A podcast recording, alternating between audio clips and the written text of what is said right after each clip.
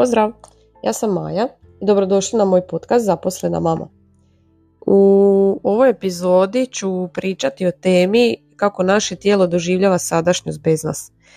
Jako me se dojmila ta rečenica i ne mogu se sjetiti gdje sam ju čula ili pročitala i stvarno je se često sjetim jer zaista je tako da naše tijelo stvarno proživljava sadašnjost bez našeg uma jer smo jako, jako često na autopilotu i to je najbolji primjer, ne znam, ako ideš autom i koliko ti se puta zna dogoditi da si negdje stigla da ne znaš kako, posebice one rute kojima ideš često. kad stigneš pa razmisliš jesi li stala na crveno, jesi li pazila na pješake, mislim naravno da jesi, ali nisi toga svjesna.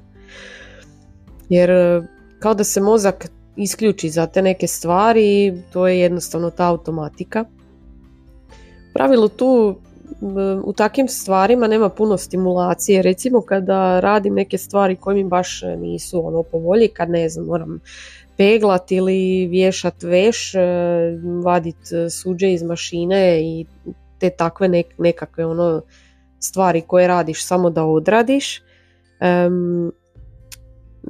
ne, često zalutam u prošlost ili u budućnost, razmišljam šta bi moglo biti ili razmišljam nešto, neka glupost, ono kad se sjetiš šta si mogla reći, ne znam, 2001. kad si se svađala s nekim i take neke gluposti.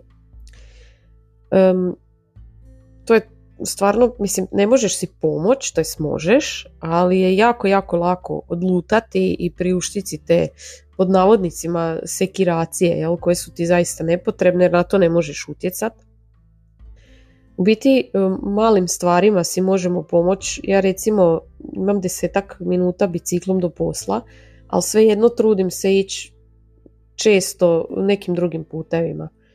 Um, mogu ići u zdravu, to uvijek idem kad je lijepo vrijeme, po zimi je tamo puno hladnije, uvijek piri vjetar, mogu ići kroz park, mogu ići baš tom glavnom ulicom do bolnice, nebitno, ali tu i tamo baš se ono osvijesti me, aj sad idem nekim drugim putem, malo podigneš glavu pa ideš na zgradama nešto što nisi nikad vidio, a prolaziš tu već 40 godina, ne znam, progutam bubu zato što vozim otvorenih usta pa me to vrati u trenutak. Svaćate šta vam želim reći, ne mora se to odnositi samo na putovanja, vožnje i ostalo. Jer e, stvarno često nešto radimo i zna se dogoditi tek nakon nekoliko minuta svačaš šta radiš. Ono, daš, znaš šta radiš, ali ono da si sad, e vidi, stvarno ja to radim. Ne znam, meni je to baš stvarno ovaj, jako fascinantna tema, jer kad pretjeram onda znam ostaviti kuhinsku krpu u frižideru, a da ne znam di je, uopće ne znam da sam to napravila i često mogu i optužiti nekog da je to napravio, nisam ja, naravno. Mislim, stvarno, je, stvarno se to događa svima i mislim da je to zato jer smo preopterećeni jer malo sam o tome čitala taj autopilot upravlja onim što radimo svaki dan i tako nas priječa da gubimo puno energije na zadatke koji se ponavljaju.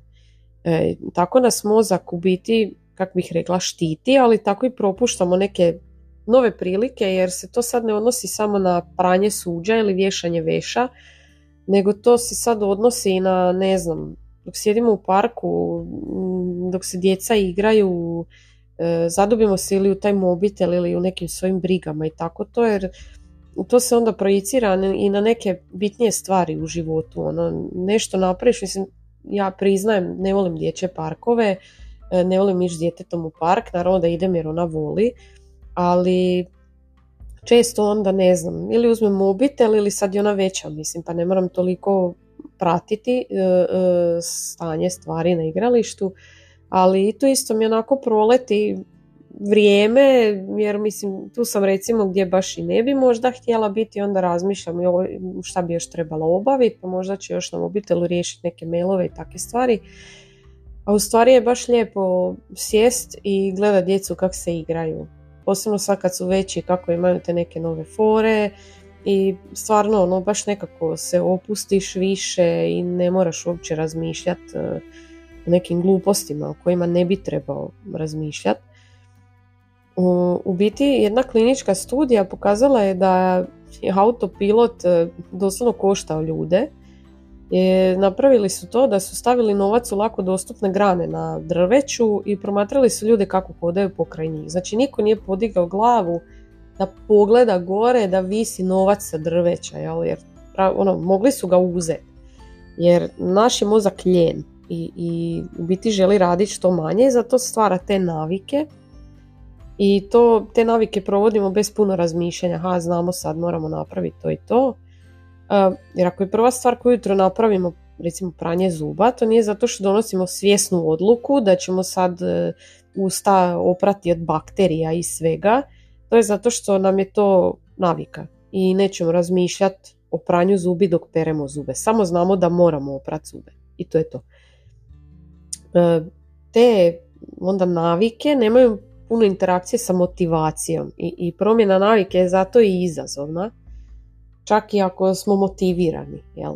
Jer sad, e, recimo, kad sam krenila trenirat, trebalo mi je dugo, kao što znate, ne možeš usvojiti naviku na brzinu i sada mi je jako teško kad ne idem trenirat. E, to je baš doslovno i, i treniranje mozga Znači sad ja, e, mi je, bilo mi je teško ići na trening, sad mi je teško ne ići na trening. Mislim, stvarno je ono zaista fascinantno. Koliko god si ti svjestan da je to zdravo i da bi ti to stalno trebao raditi, jako se teško natjerati da ti to zaista napraviš. A onda kad kreneš u to, onda je teško odustat, teže je odustat. Jel?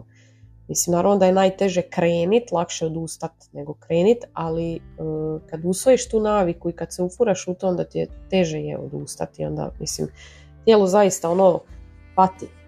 Čudno je nekako skroz. I, i bez obzira na to pokušavate li dodati neku dobru naviku ili odbaciti lošu, možemo pomoći mozgu da izađe iz autopilota tako da možda promijenimo i okruženje. Um, na primjer, ako želite ići u teretanu prije posla, presuzite se odjeću za teretanu. E, e, ono, kad idete iz kuće, kako bih rekla, jel? I onda u toj odjeći ćeš otići ravno u teretanu. Možda sad ovo zvuči bez veze, ko još ide trenirat prije posla, bla bla bla, mislim ima ljudi, jel, svaka čast.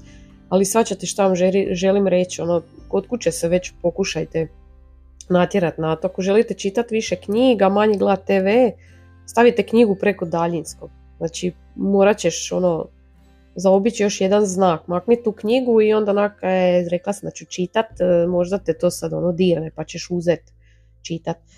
Mislim, ja sad, meni to nije ni struka ni ništa, samo govorim tako neke sitnice koje pomognu zaista meni kao amateru recimo, jer e, na večer kad idem spavat stavim knjigu preko mobitela.